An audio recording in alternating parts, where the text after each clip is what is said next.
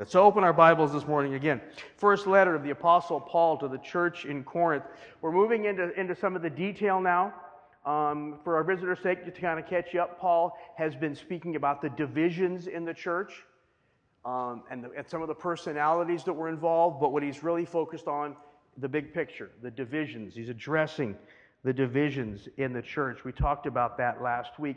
And again, I want to stress this was there last week. I really didn't point it out like I should have, but it's something Paul will do throughout the Corinthian letters. Um, Paul doesn't get into the detail.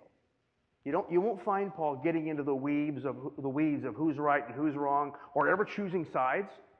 He doesn't do that. He doesn't do that. He addresses the big picture, the divisions, and, and, and the effect that has on the church. And um, I think we need to practice that ourselves when we're maybe at odds with a brother or a sister.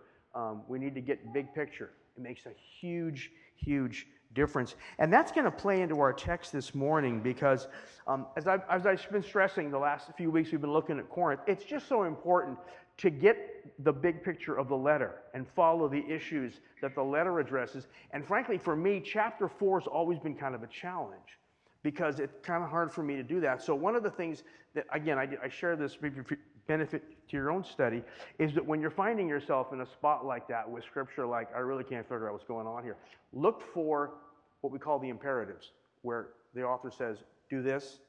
This is the thing you need to do right here. And that can be really helpful. And we'll do that. That's the lens we're going to use in this chapter this morning. There's three times in the chapter Paul says, do this, right? And the grammatical term is it's imperative, right? Some people call that the, the, the command, the grammar of command. I think that's a little bit too much. Uh, it's more simply this is imperative that you do this. So that's how we're going to look at this particular chapter this morning. So we start in chapter 4, and we're going to read the first five verses because there's three of these imperatives, do this, in the first five verses. And then there's a third one later down in verse 16. So you're not confused now. I don't know if, if you will be. We'll, we'll try to make some sense out of what I just said. Let a man regard us in this manner as servants of Christ, as stewards of the mysteries of God. In this case, moreover, it's required of stewards that one be found trustworthy. But to me, it's a very small thing that I should be examined by you or any human court. In fact, I don't even examine myself. For I'm conscious of nothing against myself, yet I am not by this acquitted, but the one who examines me is the Lord. Therefore, do not go on passing judgment before the time, but wait until the Lord comes, who will both bring to light the things hidden in darkness and disclose the motives of men's hearts.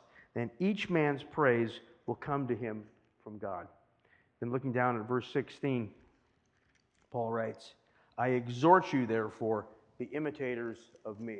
Father, we thank you for your word. And as we look to it this morning, Father, our prayer is that our mind and heart would be open for what you have for us.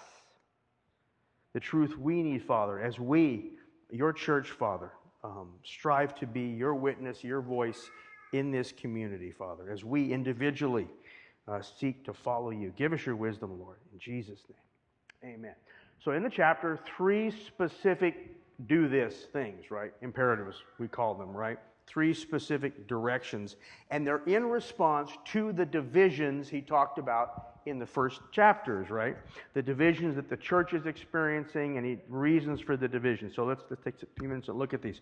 First, he says in verse 1 Let a man regard us in this manner as servants of Christ and stewards of the mysteries of God. Take this perspective. Paul's first instruction regards perspective. There's a way I, he's saying, I want you to regard us. There's a way I want you to think about us, and it's going to have to be a deliberate choice on your part. This adjustment will not take place if you're not deliberate. And we talked about last week the divisions in the church were at, result, at least in part, over personality. I follow Paul, I follow Cephas, I follow Apollos, personality driven divisions. Paul is saying the only way you're going to get past those divisions is by changing your attitude towards those teachers. change your attitude, new perspective, right? He wants them to regard them differently. And there's some key words in that, in that statement. The first word is let a man. Now, the word is anthropos, which means person. It's not, he's not just talking to the men in the church, okay? We got to get that. Other translations reflect that. Let a person, so again, some translations put it that way. Let a man regard. That's the word logizome, and they mean where we get our word logic from, okay? Logizome, logic. He says, I want you to deliberately apply some logic here. I want you to process this, okay? I want you to change the way you think about us. And that's a reference to all the leaders he mentioned in previous chapters, right? And then he says a couple of really important things. He says, I want you to regard, I want you to think, reason, us, these leaders that you're so in love with, right? including himself, he said, I want you to regard you first as servants. And the word he uses for servant isn't the normal New Testament word for a servant. The word he uses for servant here is iperitis. Iperitis. Now, if you, if you look that up in a dictionary, it'll tell you the iperitis in the first culture was the servant of a big shot, right? It's like in the movies when you see the person, they go to the house and they open the door and they need to talk to the big guy, and somebody else answers the door. Hello. What do you want, right? And the message is clear. You want to get to the big guy? You got to get through me, right? That's the iperitis. Now, if you're called into ministry, that, that's kind of ego gratifying to think that I am a servant of the big guy. And I, I hold this important place, right? There's a certain amount of gratification in that until you look at the next level of the definition, right? The word actually comes from two other words, as so many Greek words do. You know those movies you watch of ancient Greece and ancient Rome, the big ships? The guys down inside, they're rowing, right? That's where the word comes from. So, yeah, I'm a servant of the big guy. I'm his galley slave. There goes all ego gratification, right? Who wants to be a galley? I mean, they don't even know where they're going. But what are they doing? They're doing their job. Just doing their job. Where are we going today? I don't know, but I'm rowing, right? What does the master have in mind? I don't know, but I'm rowing, right? Paul says, I want you to see us as people. Yes, we are appointed to our task by the king himself, but I'm just a guy at the oars, right? I'm just doing my job, right? And then he says, see us as servants and see us, see us as stewards. And we've talked about this word so much. This is the word nomos. Again, two words. Ekos, which is house. Nomos, which is rule or law. It's the rules by which the house is run. And that can apply in a huge sense, like an entire economy. That's where our word economy comes from. The rules by which a culture runs its economy. Or it can be one house. That person in charge of the master's affairs. And the thing about a steward is the steward is always managing somebody else's stuff. And he will always answer to the somebody else how he uses that. And of course, Jesus will, will talk about that. This is the word he uses in those parables in Luke chapter 2 and Luke chapter 16, where he talks about the righteous steward and the unrighteous steward managing somebody else's stuff. So, what's Paul saying here? He's saying, here's the perspective you need to have. You need to see your leadership in a proper light. Yes, they work for the king, they row the boat, right? And they are there serving at his commission, but definitely answerable to him in the way they do it, i.e., stop elevating one over another. We're so given, they were given to that in this culture. We're most certainly given that to our culture. We want to elevate one person or another, their, you know, their ability to speak or their ability to worship. Can I, can I go there? worship leadership now. Certain names get really elevated. It's a dangerous thing to do. It's a dangerous place to go. Paul says, stop doing that. Stop getting caught up with personalities. Regard us as mere servants, as stewards. That's the first, first step. Then in verse 5, Paul has another imperative. What he basically does in verse 5 is turn the positive imperative to a negative, right? At first, he said, This is how I want you to regard us. Then in verse 5, he says, Stop regarding us this way. Stop doing this, right? He says, Judge nothing before the time. Huge under, misunderstanding among believers about this whole issue of judgment and judging, and so many people, especially non believers, are so quick to say, but as Christians, you shouldn't judge, right? Didn't Jesus talk about not judging one another? Yeah. Very same Jesus said, judge righteous judgment. John chapter 7, verse 24. So obviously, there are times as Christians when we shouldn't judge, and there are times when we should judge, right? So it takes some of that discernment stuff, right? Well, how about here? What Paul is not saying here, what Paul is not saying is, you know, if you're if you're leader in any capacity in the body of Christ, they go off the deep end and they get into the, you know, blatant sin about which they are unrepentant, or they get into just off the wall doctrine that he's not Paul's not saying you don't say anything about that. No. Bible's very clear. Body of Christ addresses that issue. But that's not what he's talking. We're talking about judging between the relative merits based on the style of ministry or particular skill in presenting the gospel between, between Paul and this guy Apollos and Peter and others. Paul's saying, don't make those kind of judgmental evaluations. They are dangerous. Stop regarding particular teachers or Anybody in ministry, worship leaders, anybody, as being somehow better or more special or more spiritual. In fact, leave that whole matter of evaluating people and the way they're able to serve, leave that to the judge who will judge those things when he returns. When we step into that place and start weighing, well, this preacher against that preacher, or this prophet against that prophet, or this worship leader, or so, what we're essentially doing is, Jesus, I'm going to do your job for you, don't bother. Not everything we want to be caught doing. Leave that matter of judgment to Jesus because what we are all about, all of us in the body of Christ, is building his church. We are all called to build his church and do the place he has assigned us to. And he said back in chapter 3 that we're all building on the foundation which is Christ, and it is he who will evaluate each one's work, and that is upon his return, right? Verse 5 is an incredible statement, chapter 4. He says, I'm sorry, it's wrong page. Therefore, do not go on passing judgment before the time, but wait until the Lord comes, who will both bring to light the things hidden in darkness and disclose the motive of men's hearts, and then each man's praise will come from God. Don't judge this stuff now. Wait for Jesus' return. Now, I will admit to you in my Christian walk, when the subject comes, has come, I'm getting better, when the subject comes to Jesus' return, my first reaction is, you know what, that's great. I'm, when he comes, I have absolute confidence that he will. And when he does, it's going to be the most incredible thing that ever happened. But as for right now, I got my hands full. I really can't think a lot about that. I don't think a lot about that. Paul is saying, stop thinking that way. Paul is saying in this, in this particular verse, now it's regarding a single issue here, but this is just one example, to import the reality of his return into every decision we make. Start weighing in the present the reality, the promise, the surety that he will return. And I will honestly tell you, when I start doing that deliberately by an act of will, it changes the way I respond to things in the here and now. It changes my priorities, it changes my valuations, it changes how I see people. When I import into the present, and I have to do it deliberately because it's not my instinct.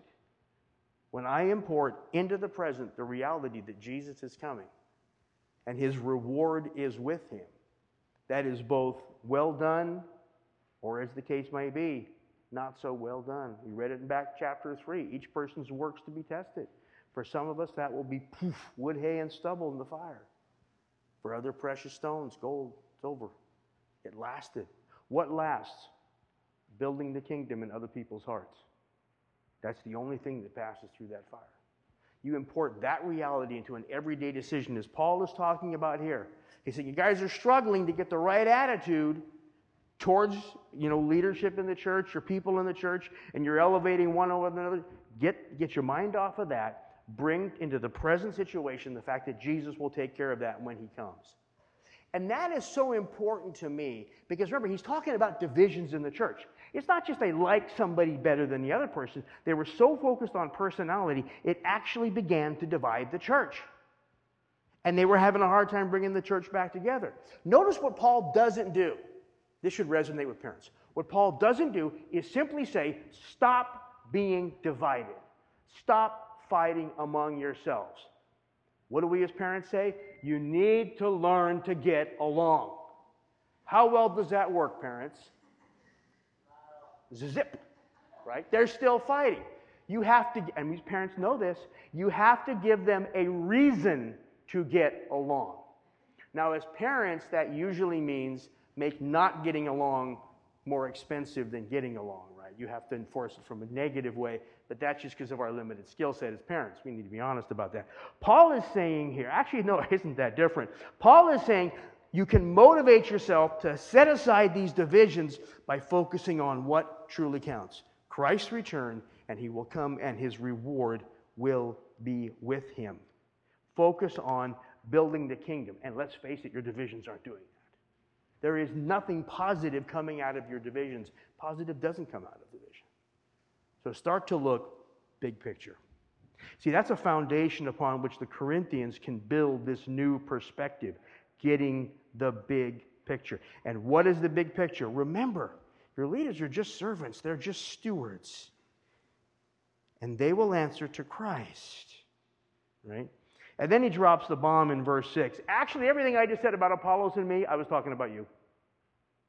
I'm talking about you guys. Get the right attitude about yourselves. Lose this idea that you're something special. And he says in verse 6 things like, What do you have that you didn't receive? And if you did receive it, why do you think you're so special like you did it? No. We all stand equal in this battle. At our very best, we're just doing the job Jesus gave us to do. Just rolling. This is especially important for those who are especially successful in life. Wow. Success is, is a grand, grand thing. It is. But it's also a trial. You often hear people say, you know, trials come in our life. It's like the sponge thing, you know, squeeze a sponge, you know what's in it, right? Because it comes out, right? Success is just, just as much trial, it's just as much a test. Proverbs 27, verse 21 says this The crucible is for silver, and the furnace is for gold, and each is tested by the praise he receives. You ever think of praise, adoration, affirmation as a test? Oh, it most certainly is, because you find out what's really inside. When we are doing well, by the world's standards, and there's nothing wrong with success, don't get me wrong. When we're doing well, we need to be really careful because success can be dangerous. I don't exactly know why, but this brings to my mind that magnificent scene in Fiddler on the Roof when, when Perchik, the young idealistic student, the communist, comments to Tevye, Money is the world's curse. And what is Tevye's response? May he strike me with it and may I never recover. Yeah, that's our mentality. And that's not here. I love that. It's, we need to be careful when that's our priority. And that's a theme Paul will come back to again in the letter, but it's for now simple to point out that Paul and Apollos are on the same page. They're both servants, they're both doing their job, and we need to keep that, that in focus. And again, Paul doesn't try to solve the whole problem, just the main one. And in the verses that follow, and I do hope you'll read the rest of the chapter that you read it before this morning, that you'll continue to look at it, all the way down to verse 15, he just gives them good, sound reasons to adopt this new attitude.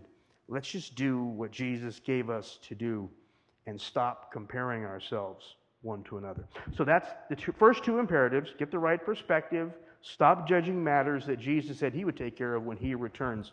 Now we come to the third imperative. This is down to verse 16. I exhort you, therefore, be imitators of me. Does that sound like a contradiction to anybody else? He just got done saying, Stop elevating us, stop lifting us up. Now y'all be an imitator of me. That sounds awfully contradictory to me. I mean, if you're just a steward, why do I want to follow you? And he says, I exhort you. It's pretty strong. Be an imitator. That's the word. Mimetis. Where our word comes from. That's an imitator. Now, he does in chapter 11 put a limit on this. Over in chapter 11, verse 1, he'll say, same phrase, be an imitator of me as I follow Christ. So he puts that qualification on it. But there's actually something else going on here that we need to be aware of. Paul doesn't say, imitate me. He says, be an imitator of me. The actual imperative, the verb, is a verb of being. You need to be. Your being, your character needs to align with the way I do things, which is exactly what Paul had said of himself. Paul was not bashful to hold up his manner of living as a model because it conformed to the gospel. And if his living had not conformed to the gospel, he would not have said that. Be an imitator. He's talking about being. One thing I've noticed about people, I don't mean to criticize anybody, it's inherently critical, I know. When people kind of get caught up into that thing of comparing one preacher to another, or one worship leader to another, or one church leader in any area of ministry to another. They really get caught up in, in admiring their teaching, but they very seldom emulate their lifestyle. You know, if you think fill in the blank, whoever is your, you know, go-to guy, right? If you think he's that great, live like he does. If you think she's that great, live like she does. Don't get caught in the trap of just affirming what somebody says without making your life match theirs. Because that's how the kingdom is built, how we live. The kingdom is built in the way we live. So Paul says, I want you to notice how I live and live like that, right? This is what he's talking about in the Philippian letter when he says, Work out your own salvation with fear and trembling. Do the hard work of working out your salvation so that it's not just something you say, it's what you do. Which brings us back to the whole matter of discipleship. And that is why the what we are is so much more important than what we say. What we live out being so much more important than what we say we believe or with whom we identify, right? Look, look, at, look back just one verse. We were in 16. Look up just one verse to verse 15. For if you were to have countless tutors in Christ, he's speaking to the Corinthian church, you would not have many fathers, for in Christ Jesus I became your father through the gospel. That's what he's saying they should imitate. The kind of personal investment in their lives he had made. And if you know about the Apostle Paul's journeys at all, you know that when he got to Corinth, he wasn't in the best of shape. He had been in Athens. Athens was a rough place to try to start a church. If you don't believe me, search the New Testament for any reference to a church in Athens. You won't find it. It was probably a low point in Paul's ministry. It's about a century or two before we find any reference to a church in Athens. Now, there were believers there, that's clear from the Acts account. But as far as an established church, you just don't see it. Paul had a rough time in Athens. It did not go well, right? He arrived in Corinth in weakness, and he immediately went to work making tents. Found another believer, another Jewish believer, went to work making tents. Preached in the synagogue every Sabbath Paul preaching one day a week, not the Paul I know, he was burned out. He was weak.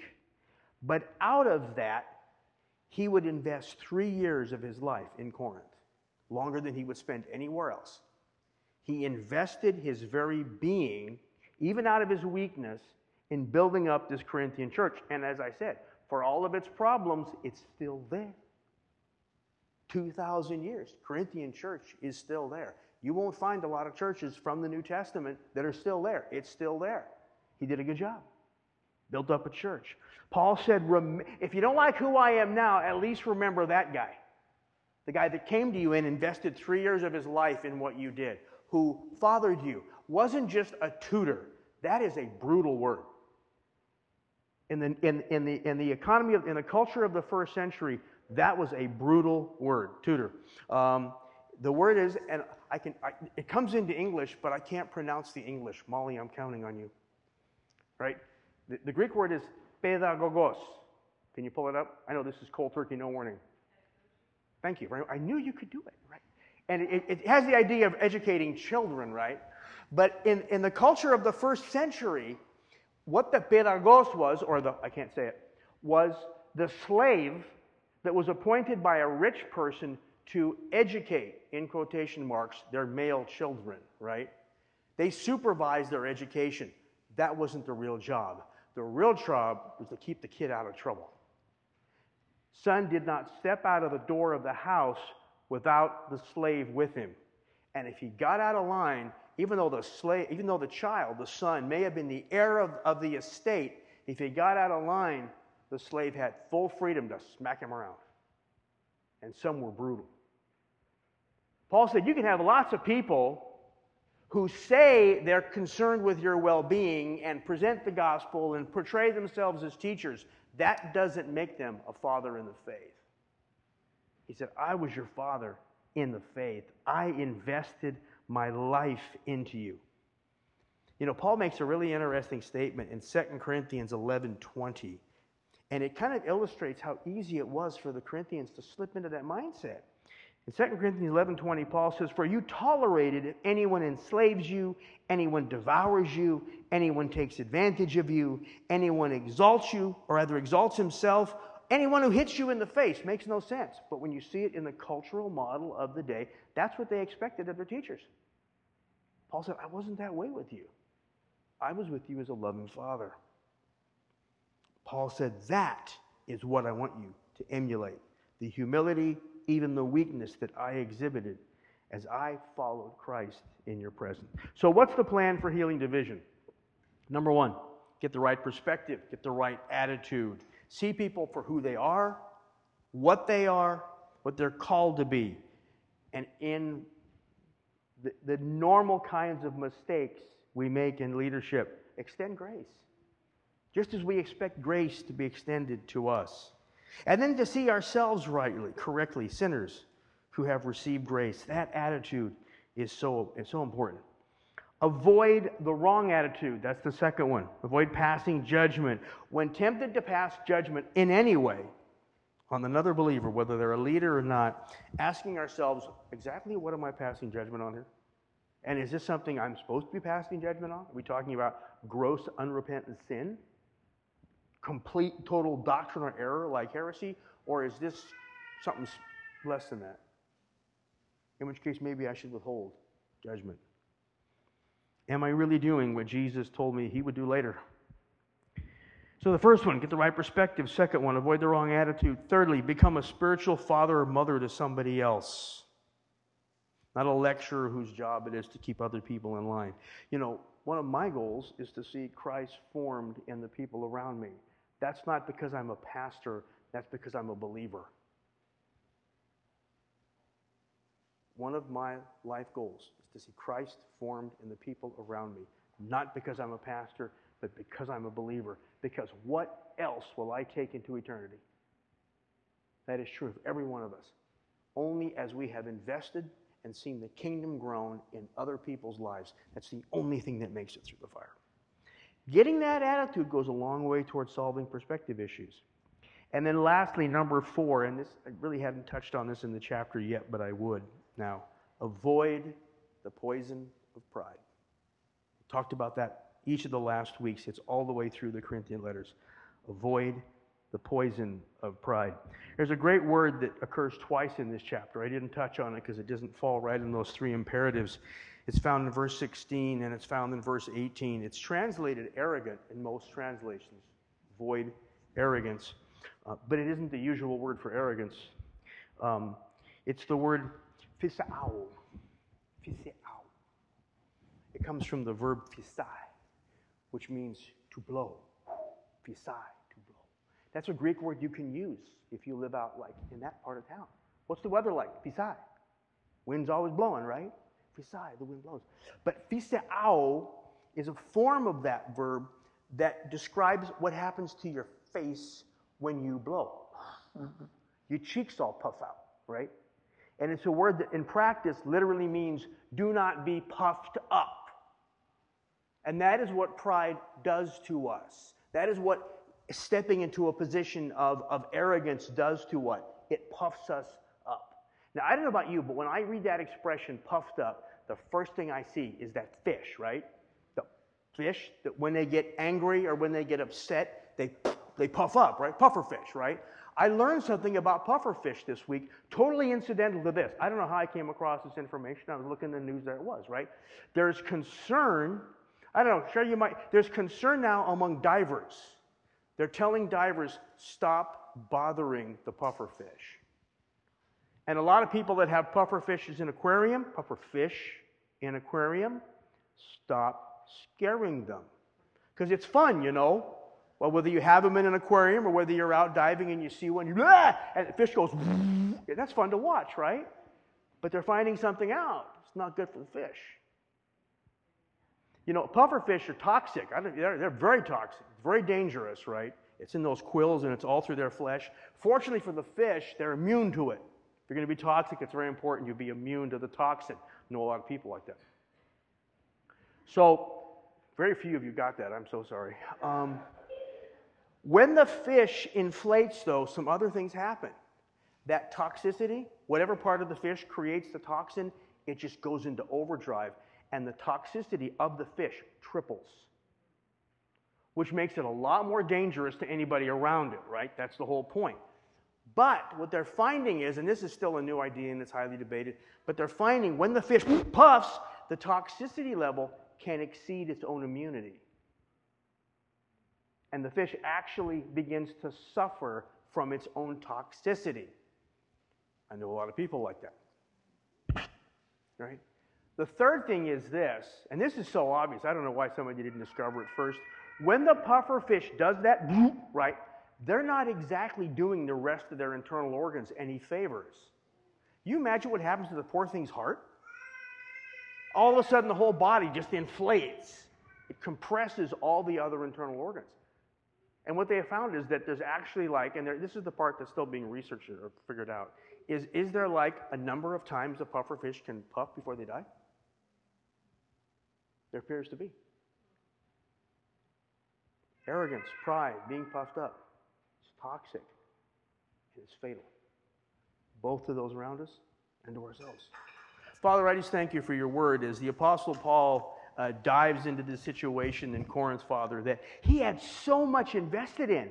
Father, he spent three years of his life um, in this church, and now he finds that he's being kind of set aside by a lot of people because they just they like somebody better. And and Paul, Father, has the self-discipline to like set himself aside, set his own ego aside, and say, let's talk about what's happening in the church.